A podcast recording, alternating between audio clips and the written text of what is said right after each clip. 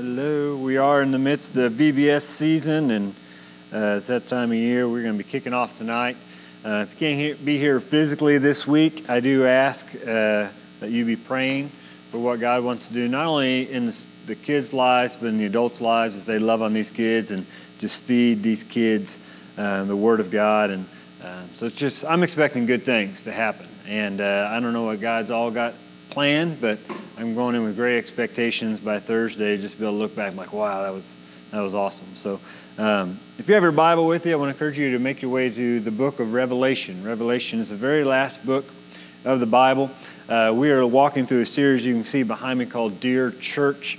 Um, we're going to be looking at the seven churches found in Revelation chapter 2 and 3, uh, just to see what Jesus Christ is saying to these churches. The book of Revelation tells us that Jesus walks among the seven golden lampstands, and the seven golden lampstands are representation or symbolic of the seven churches. And so, though each church is individually focused on, uh, one thing we do know is these, the message to each church is also to what is the universal church, as each church is concluded by a statement that he who has an ear, let him hear what the Spirit says to the churches if you hear that we're going to be going through Revelation, and you get really excited because there's a lot of stuff in there that is like, wow, I hope we talk about that. We're, we're not going to get past chapter three, so I'll just pop your bubble right there.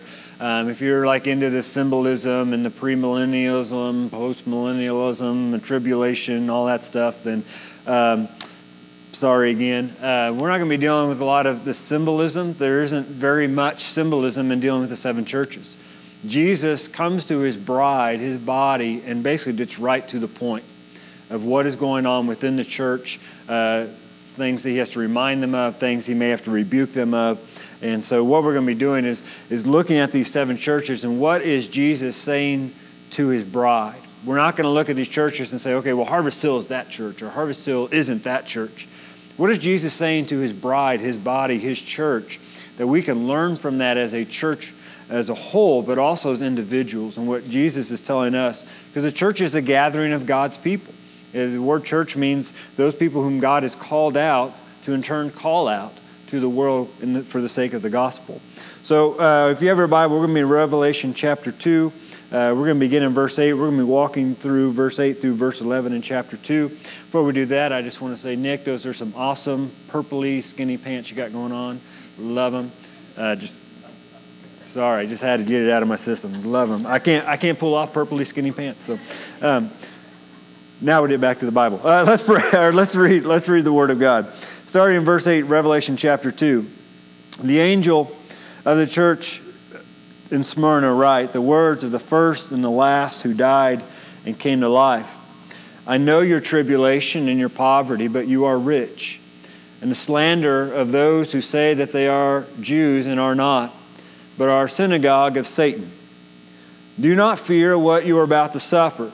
Behold, the devil is about to throw some of you into prison, that you may be tested, and for ten days you will have tribulation. Be faithful unto death, and I will give you the crown of life. And he who has an ear, let him hear what the Spirit says to the churches. And the one who conquers will not be hurt by the second death. As we tie these messages together for this series, there's some differences between Smyrna and Ephesus. Ephesus, we have a lot of biblical material. We can go and look at certain letters that the Apostle Paul wrote. We can see when Paul came to Ephesus. We don't know for sure when the church of Smyrna came in existence. Some people believe it was when Paul spent his three years in Ephesus and, and people came into Ephesus to hear Paul teach and preach, and then they went back and started a church. But we don't know for sure. What we can know about the church really focused around the city to which the church was planted in. The word Smyrna is related to the word that we know as myrrh. You may know that word when it comes to the story of the three wise men. I don't call it the Christmas story because if you read the story, Jesus was a toddler, not a baby, when the wise men came to visit him, but they brought myrrh. One of the things that myrrh was used for was to embody uh, or to embalm dead bodies. It was to keep them fresh and alive. And so that was a symbolism going on there. In the city of Smyrna, the name itself spoke of myrrh, it spoke of death. And so we're going to find a lot of playing on that idea of death. If you look there in verse 1, the words of the first and last who died and came to life. Jesus speaks about in the end of verse 10 that you are to be faithful unto death. Another thing that Smyrna meant and is related to when it comes to myrrh is the word bitter. Um, and, and I believe this is what is playing out as we walk through these passages. The name of the city points to death. Again, a strong emphasis is on death and Jesus' death and his resurrection, and then the faithfulness of the believers in the church to be faithful unto death. But one thing we do not find here, as we found in the church of Ephesus and dealing with the church of Smyrna, is Jesus never rebukes the church of Smyrna. In the church of Ephesus, he gave, him, gave them an affirmation and then a rebuke. Here in Smyrna is tied to the church of Philadelphia in chapter 3, and that there's only affirmation. Now, during the time of Revelation, just so we can gain some context of the believers in the church in the city, the, the city of Smyrna was a very proud and beautiful city. It's located about 40 miles north of Ephesus. Um, it, it, had prestige, it had power, it boasted in its emperor worship, it had a very strong Jewish population that lived within the city. And these two forces of the Roman culture and the Jewish population is going to be what brings the pressure or the tribulation upon the church. The city of Smyrna is said to be a city of great wealth. And of all the cities in Asia, Smyrna was the loveliest. Men called it the ornament and the crown and the flower of Asia. It was a city where culture flourished. It was a place where the Roman culture in particular flourished. When it came to the Jewish population, Rome had a policy that they pretty much just put up with the Jews. They allowed them to do their Jewish practices and their Jewish worship services to an extent. As long as they paid their taxes and showed their homage to, to Caesar, they allowed them to go. But when it came to Christianity, and uh, when Judaism and Christianity found their split and found the differences, and Rome recognized that they were different, Christianity became heavily persecuted. So here's this church in Revelation chapter 2 of Smyrna that is surrounded by wealth surrounded by prestige and beauty. And in the midst of all this wealth, in the midst of all this emperor worship and Jewish worship, in the midst of all this entertainment, we see that the church itself is living in the midst of poverty. And they seem to be struggling. Where the church of Ephesus, we saw that they had strong doctrine and theology and orthodoxy. The church of Smyrna had this statement We practice the three P's persecution, poverty, and prison. I, say that every time I said that this week, I remind myself of Dwight Schrute from The Office. You know, beets, bears, Battlestar Galactica. So Smyrna was persecution, poverty, prison. That was their statement. I mean, that's what they practiced. And so you can imagine coming to visit the church of Smyrna or coming across a believer at the church of Smyrna and asking, So tell me about your church. Can you imagine the sort of things they're going to say? Well, we're in a beautiful city, it's flourishing in the arts, it's engulfed in culture. We experience some of the best of entertainment, but as a church, we suffer great persecution, we have no financial resources, and we are imprisoned repeatedly. Can you imagine that conversation?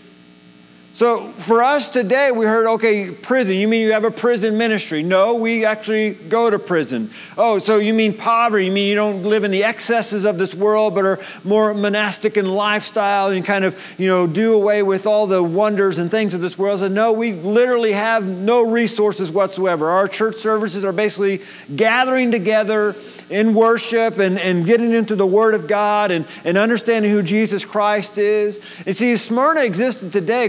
Questions come out. So tell me about your children's ministry. Tell me about your student ministry. The church of Smyrna would be like, well, you know, our children's pastor just got out of prison. And, you know, oh, that's great. Well, no, not really, because they got out because they were executed. See, that's Smyrna. Smyrna has no appeal to visitors in today's world. They were not a high attended church, yet this church is only one of two of all seven here in Revelation does, that does not receive a rebuke by Jesus Christ. Because Jesus does not, does not weigh or judge the church based upon the world's standards. Jesus comes to this church here in verse 9 and says, I know your tribulation. I know your poverty, and I know the slanders of those who say they are Jews and are not, but are a synagogue of Satan. That word tribulation we read in verse 9, and we also find there in verse 10. That word means affliction, but even more than affliction, it means crushing pressure. Jesus comes to this church and he says, I know that things where you are are tense. See, Rome didn't put up with Christianity at the time of the writing of Revelation. Christianity was not the, the, the church of Rome at this point in time. And the Jews didn't associate with Christian, Christians because the, the, separation between Christianity and Judaism is Christianity believes that Jesus is the Messiah, He is the Christ. Jews don't believe that. They believe that Jesus is, or the Messiah is yet to come. And so there's a separation because the Jews didn't affiliate with the Christians, and Rome didn't really, Rome didn't want to put up with Christians. The Christians that lived within Smyrna and in this, in this empire, they were heavily persecuted. They had no legal rights. They had no civil rights. They were not protected by the government. They were not associated with by any other religions. The, the church of Smyrna was alone. There was no one for them, and by all appearances, everyone was against them, which is what led to their poverty there in verse 9. In the Greek, word poverty can mean two different things. One word for poverty in the Greek, which is what the New Testament is written in, means that it's an individual who has to work for a living. That's one word for Greek poverty. So a lot of us, according to Greek standards and Roman world, we are, we are in poverty because we work for a living.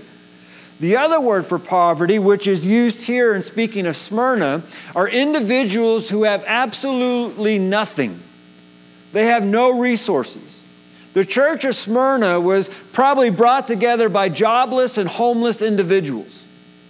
This was not an eye candy type of church. They did not have a multi million dollar facility. They did not have multiple campuses. They did not have a cool podcast. They did not have ministries that were just expanding and exploding. This was a lower class church that was struggling to get by. They were being persecuted. They were being imprisoned. They were living in their poverty. And the history says that any time a believer in Smyrna came into some sort of resources, whether that was a home or some, something to call their own, that mobs would come and attack that Christian and attack that home and destroy it all. So anytime they got ahead in life, the world just beat them back down. This is the church of Smyrna. And along with the tribulation and poverty, the church of Smyrna is constantly under attack by the Jewish people. Jesus refers to them verse 9 as those who say they are Jews but are not, but are synagogue of, Satan. Whereas in Ephesus, we have nominal Christians. Here in Smyrna, there are nominal Jewish people.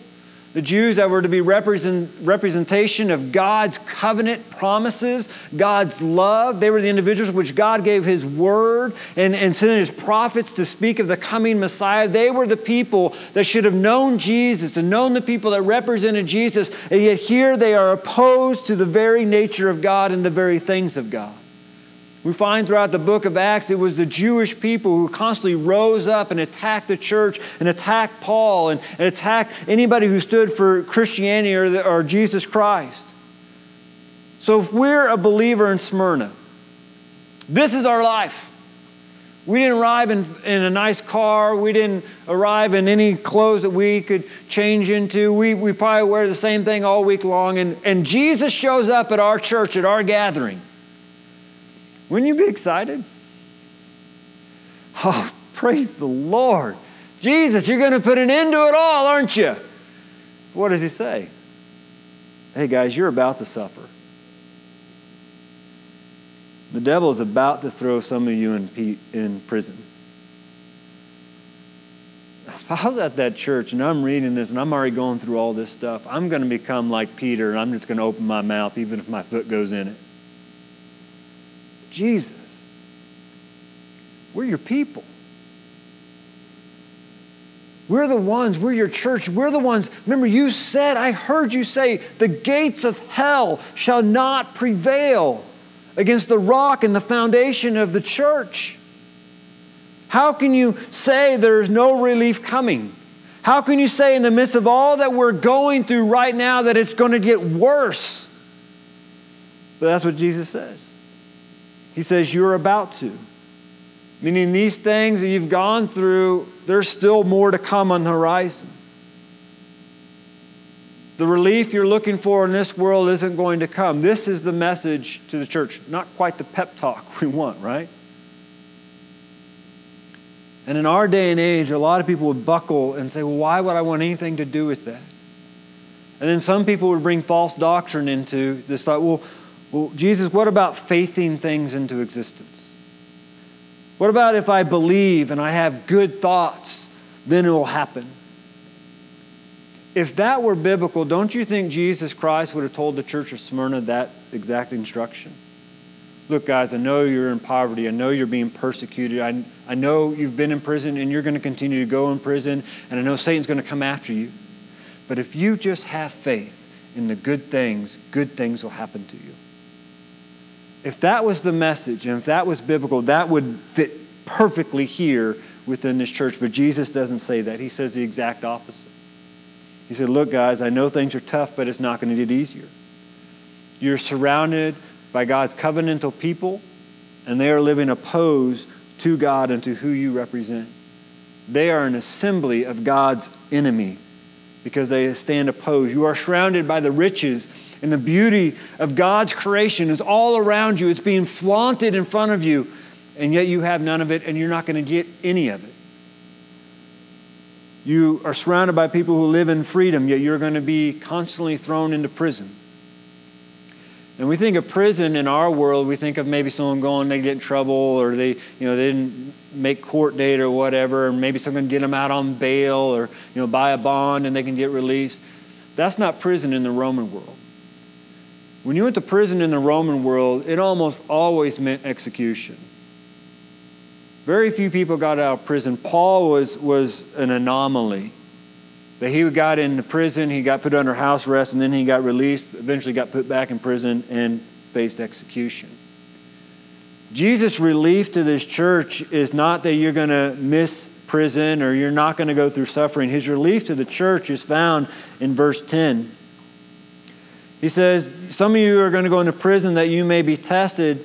Tested for what? Tested by their faith, that they're going to remain faithful. And for 10 days you will have tribulation. The meaning of 10 days is that this imprisonment, this, this tribulation, this persecution is only going to be momentary. Notice Jesus does not promise them they are going to get out of prison. The statement means is that you're going to be put into tribulation for a period of time, but you can rest easy because when this life is over, glory awaits. This life is only momentary. The struggles you go through in this life is only momentary. Again, it's not much of a pep talk. But what Jesus does is he comes to this church in the midst of struggle and persecution, in the midst of all these hard times, and he gives them a reminder of two things who they are and who they will become. Look there in verse 9, the reminder of who they are. He says, You are rich. And then the reminder of who they will become in verse 10 Do not fear, because I will give you the crown of life. Before we get into these minors, one thing that came to my mind is thinking, how do we miss this? How do we go through the struggles of life and the struggles of this world and the struggles sometimes as a church? And, and, and how do we miss these statements which Jesus comes to this church in the midst of poverty, in the midst of persecution, in the midst of being threatened for their life? And he says, You know what? Despite all of your circumstances, you are rich. And just playing a, a, a play on the word Smyrna, here's what I came to, to understand why Jesus had to remind this church that they are rich they look upon this city and they look upon everybody living in extravagance and just flourishing, is that bitterness blinds us to the blessings of God. Bitterness will blind us to the blessings of God. As the believers in Smyrna saw the beauty and the wealth, and knowing that it's something that they were never going to be able to obtain in this world, that if they even had a little bit of it, they'd be viciously attacked and they would be destroyed. They live in a city that enjoyed riches and emperor worship and, and all these pagan festivities. And they were amongst wicked and ungodly people. And as you're a believer living in Smyrna, you look out and you see wicked and ungodly people flourishing, taking advantage of others. We could honestly say the grass is greener. It is better on the other side. Why in the world am I doing this? Why am I following Jesus Christ? Why am I associating myself with this church? Why am I doing this? If I just get out of this, I could flourish too because everything outside the church was going great. And wouldn't it be hard not to allow bitterness to begin to build up? But God, Why? Why are you letting this happen? Why are you making me go through this? Why is this? Why, why do they get everything? So we become bitter and we become hard. And so Jesus has to come to this church and says, you know what, guys, despite all of that's going on, despite all that you're going to go through, here's the truth. Don't let your eyes deceive you. Here's the truth. You are rich. You may not have in your pocketbooks. You may not even feel it in your heart and in your mind. It may not even be what you see. But when the word of truth comes to us and says, despite everything that we don't have, that we are rich, we better understand what Jesus is trying to tell us. Because what we can do is we can look out into the world and we can see all the things that we don't have, all the things that other people have, all the things other people seem to get away with while we struggle. And we can become bitter. And we don't become bitter at the world, but we become bitter at God. God, why are you doing it? What did I do to you? And so our blindness to the blessings of God causes bitterness to blind us to the riches of God. And we begin falling into what is known as a comparison trap. We see everything that we don't have and everything everyone else has. And personally, I've learned that when I start comparing myself to others and what I think I should have and what they have, and why are they able to do, all, do those, those things all the time, I lose what Jesus Christ promises His church that is victory and a joy filled life. That's what the crown of life means. We'll dive in that a little in here in a moment. This church sees the glamour and the prosperity and here's what happens the King of Kings and the Lord of Lords comes to them and says, You know what, guys? Forget all this stuff. You're rich. Your daddy's building mansions for you. All this stuff you see, your, your daddy paves his streets in gold. You're rich. All this stuff, all this glamour of this world all going to be done away with. It will not last. And you are rich because of who you belong to. Jesus comes to this church and he does not take Smyrna's pain away or tell them that they were doing anything wrong. All he does is tell them they've become blind to the riches that they already had. See, the problem wasn't their circumstance, the problem was their perspective. How many of us wrestle with that? It's not our circumstance, it's our perspective. I do that all the time. And the problem is, is when I begin comparing myself to another sinful individual, I'm missing the point of who I should actually be comparing myself to. So if I compare myself to another sinful individual and what they have and what they, they do and all, that stuff, I miss the point that I'm not comparing myself to Jesus Christ. And if I'm not comparing myself to Jesus Christ, then I'm not becoming more like Christ. We save, serve a Lord and Savior who didn't own a house, he didn't have an IRA, he didn't have a 401k, he didn't have any stocks, mutual funds, bonds. He had one outfit, as far as I know, and one pair of shoes, as far as I know. Never married, never had kids, and yet he was rich and blessed, and he was joy filled. Why? Because one lesson that this church Smyrna, I believe, had to learn that we need to learn is the richness we have is something the world cannot give us, which means it's something the world cannot take away from us. The reminder to Smyrna is that they were already rich, and that word rich means that they were abounding and abundantly supplied. So, this church that lived in poverty, who had nothing, and surrounded by prosperities, they look out and see the richness of the world. Jesus speaks the truth that the city that lives in darkness and masquerades itself with all this wealth, but the richness actually lied within the church. The richness was in the body. It had nothing to do with their bank account, had nothing to do with the stuff they own. The richness is because who owned them who they belonged to. They were rich because they were covered by the mercy of God. They were rich because they were no longer under the wrath of God. They were rich because they had redemption. They, they understood grace. They understood who Jesus Christ was. And so God tells us in His word, word that as we live in this world, we are now vessels in Romans chapter 9 in order to make known the riches of God's glory for vessels of mercy. In Romans chapter 10, that the Lord is bestowing His riches on all who call upon him. In Ephesians chapter 3, it is God's riches that according to his riches of his glory, he may grant you to be strengthened with power through his spirit in your inner being. Notice it does not say he may grant you more money and more stuff of this world, but the power through his spirit and it's this richness that this world hasn't given us, but God continues to give us in Colossians that we are to be encouraged, being knit together in love, to reach all the riches of full assurance of understanding and knowledge of God's mystery, which is Christ. Here's the thing the church of Smyrna knows, needed to know, and here's the thing we may need to know here this morning. My richness is my salvation. And if I get nothing else in this world, I'm rich. My richness is my salvation. Because now that I am saved and I know I am saved, I have eternal glory awaiting for me. You talk about a retirement plan.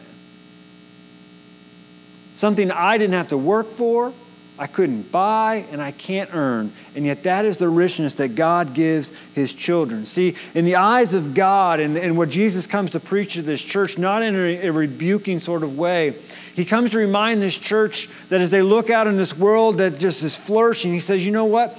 Faithfulness is flourishing. You be faithful to me and you flourish by God's standards. So, no matter what we go through in life, no matter what we're struggling with, no matter what time or what, or what issues we find ourselves dealing with, the promise is that when we remain faithful, we realize our richness. That I'm not faithful to this world, I'm faithful to the God who calls me out of this world. And so Jesus comes and he reminds them of who, not only who they are, but who are they to become in verse 10 and 11 of chapter 2. Do not fear. Be faithful unto death, and I will give you the crown of life. The one who conquers will not be hurt by the second, second death. Again, Jesus doesn't promise to take them out of their circumstances, but he reminds them to live faithfully in the midst of their circumstances. And it's our nature that we go before God and we say, God, please take this away. God, please take this pain away. God, please do something about this situation. What Jesus does is he comes to this church, he says, You know what? You don't need to fear these things because I've got you. You're rich. And if you just remain faithful to me and ultimately to God, despite what's going on in your world and all around you, you'll flourish. You may not experience it on this world, but trust me, I'm preparing you for you a crown of life for the one who conquers. The reminder is a charge to leave a life of fear and now leave a life of faithfulness. Bible tells us Matthew chapter 6, but seek first the kingdom of God and all and his righteousness, and all these things will be added to you. All these things that we can worry about, they begin to creep up into fear that begins to give birth to bitterness. All these things that we can become overwhelmed with and we can wonder and we can question God about. God already comes and says, you know, just seek me first and seek my righteousness first, and all these things will be taken care of. Because faith changes our perspective. And even if we were to go through persecution like the church of Smyrna, the Bible tells us in Matthew chapter 5 that blessed are those who are persecuted for righteousness' sake, for theirs is the kingdom of God. And we may pray and pray, God, please take this away. Please take this away. Please do something. And sometimes God has to come to our life, He did with the Apostle Paul, and remind us of the richness we already have. My grace is sufficient. You already have my grace. You already have the riches of my throne room and, and the riches of my spirit and the riches of my son and the riches of the promise of eternal salvation. That's all you need. No, the Bible never promises. Matter of fact, it actually says the exact opposite. As we live in this world for Jesus Christ, things are going to become uncomfortable. They're going to become uncomfortable. We're going to have things put upon our heart that we just want to start giving more stuff away than keeping it. We're going to have people ridicule us that we're not living the way they think we should live, and we're not doing the things they think we, they should do. it's going to become uncomfortable. But the Bible tells us in James that we are to count it all joy, my brothers, when you meet trials of various kinds, for you know that the testing of your faith produces steadfastness. And let steadfastness have its full effect, that you may be perfect and complete, lacking in nothing. The Bible tells us in 1 Peter that blessed be the God and the Father of our Lord Jesus Christ, according to his great mercy. And that word great means his rich mercy. He has caused us to be born again to a living hope through the resurrection of Jesus Christ from the dead, to an inheritance that is imperishable undefiled and unfading, kept in heaven for you, who by God's power are being guarded through faith for a salvation ready to be revealed in the last time. In this you rejoice, though now for a little while, if necessary, you have been grieved by various trials, so that the tested genuineness of your faith, more precious than gold that perished though is tested by fire, may be found to result in praise and glory and honor at the revelation of Jesus Christ. I have no doubt there's people in this room, and we're all going through different sorts of struggles and different sorts of questions and different sorts of battles with our faith. But here's what faith does faith does not eliminate our troubles, our faith is to get us through and lift us above them. Jesus doesn't call us live by faith so everything in this world will disappear.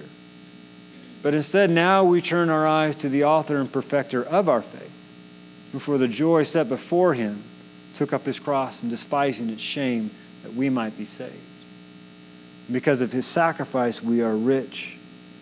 The Bible says that if you faint in the day of adversity, your strength is small.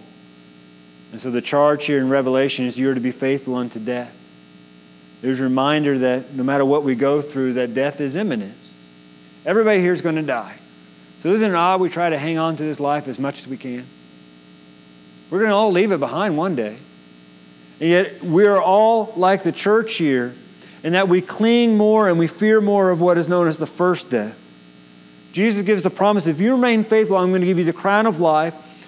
Verse 10 And the one who conquers or overcomes will not be hurt by the second death. The crown of life does not mean royalty or wealth, but victory and joy. And the second death means those who receive the full judgment of God because they're still in their sin. So everyone's going to taste the first death, and there's no escaping the first death unless Jesus returns. But the issue here is that we prepare more for the first death than live for the second. The second death in the Jewish world and the Jewish understanding here in Revelation is the term death that is used for the wicked into the next world. It is a death that cuts off all existence. So when we die in this world, that's the first death. And so we, we may lose hope. But the second death means we lose all hope. There's no more hope. And Jesus' promise to them is that if you remain faithful, if you conquer, you're not going to be hurt. You're not going to be touched by the wrath of God upon the sins of this world. You will escape the second death, and that is the richness that you have because you are found in me. So our theme is not, oh, you know, everything is peachy and rainbows and lollipops. Our theme is death is swallowed up in victory. Death, where is your victory? Death, where is your sting? The sting of death is sin, and the power of sin is the law. But thanks be to God who gives us the victory or the crown of life through our Lord Jesus Christ. And therefore, my beloveds, we will be steadfast, immovable, always abounding in the work of our Lord, knowing that the Lord, in the Lord, your labor is not in vain. That's what awaits us. Sometimes we don't have the things in this world that I'm, I'm this is what I'm learning more every day, and I still feel we don't have the things in this world that we think we deserve or we need. It's because it'll make us be more attached to this world than the next. And if I'm more attached to this world, then I'm probably not going to be preaching for the next one. Jesus comes to this church in the midst all this stuff that none of us would want to be a part of. Hey, who wants to go be persecuted? Hey, who wants to live in complete poverty on the streets? No job, no food. Who wants to do that? Hey, we got to sign up for anybody wanting to go to prison for Jesus next week. It's going to be on the bar. None of us want to be that. And so Jesus comes to this church in the midst of it and says, You are rich because you are in me. because you are me, and if you remain faithful, though you're going to go through these trials and tribulations and these tests, if you remain faithful, I have a crown of life awaiting for you. And you're not even going to be touched by the second death or the judgment of God because you're covered by my righteousness. That's richness. That's the richness we boast in. That's the gospel. If you're here this morning, as I was walking through this one thing that I was challenged, and, and I, every week God kind of steps on my toes. Are you a believer but living in bitterness? Thinking you, you deserve something more, or things should be better than what they are. Because when we become bitter, we become blind to what God has already given us. But maybe you're here and you are living in spiritual poverty. Because you don't have Jesus. You don't understand the richness of His grace that we sang of as we started for. There is a God who created the heavens and the earth, and that God loves you and loves me. But our sin separates us from Him. And until that sin is dealt with, until that sin is taken care of, we are going to be separated from God and under His condemnation, under His wrath, under His judgment. But because God loves us and extends grace, His richness, mercy, and grace, He sent Jesus Christ to die for our sins. They placed Him in the tomb and rose again. And the Bible says, when I believe that and I confess Jesus Christ as my Lord and Savior, that I am in sin, but I want to be blessed and enriched with salvation. That I believe in my heart that God sent His Son to die for my sins and rise again, and then I have to confess it with my mouth. And the Bible says when I do that, I am saved eternally. This crown of life, this second death, that's me. This richness, that's me. something the world can't give, the world can't take away, but God freely gives in this moment. I don't know where you are, but if you need Jesus, this, this is the day. This is the moment. You don't have to have it all figured out, and your life doesn't have to be all together at this moment. It definitely wasn't for Smyrna, but God invites us to be a part of it. But maybe you're here and you already did that. And again, maybe you're just struggling with bitterness. You're just mad at God. You think you're mad at somebody else, but you're really mad at God. He's come kneel before the Father and repent hand that over to him and turn away from it because it will tear you apart. I don't know where you are, but now is the time to respond. I'm ask Jackson to come up and lead us. Let's pray together. Father, thank you for this day. Thank you for loving us, Lord. Thank you that you have stated for all eternity, as your children, we are rich. Father, forgive my heart, forgive my mind, forgive the way I see things when I don't see that and live in that richness. Father, forgive my bitterness and anger. But has not allowed me to live in that victory and that joy that you promise. We are more than conquerors. Father, I pray for my brothers and sisters in Christ. Lord, I, I know that we're all going through different things. We're all going through different questions and different strugglings with our faith. Father, we would just turn our eyes to you realizing you've given us everything for life and godliness. All we need. Lord, I pray for the individuals here this morning who have yet to accept you as Lord and Savior. They're living in this world and you're trying to call them out of it. Father, their hearts would be softened this moment, their ears would hear what your Spirit has spoken to them. Give them the courage to come forward and let it be known they want Jesus. They want to be saved. They want to be in this richness. Lord, thank you for saving us from our sins.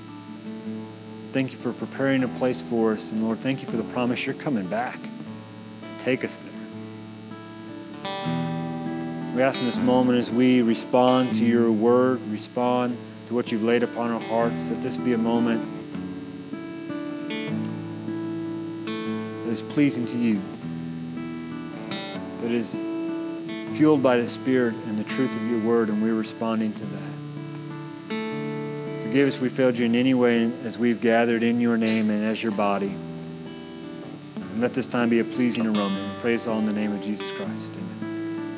Let's stand as we sing.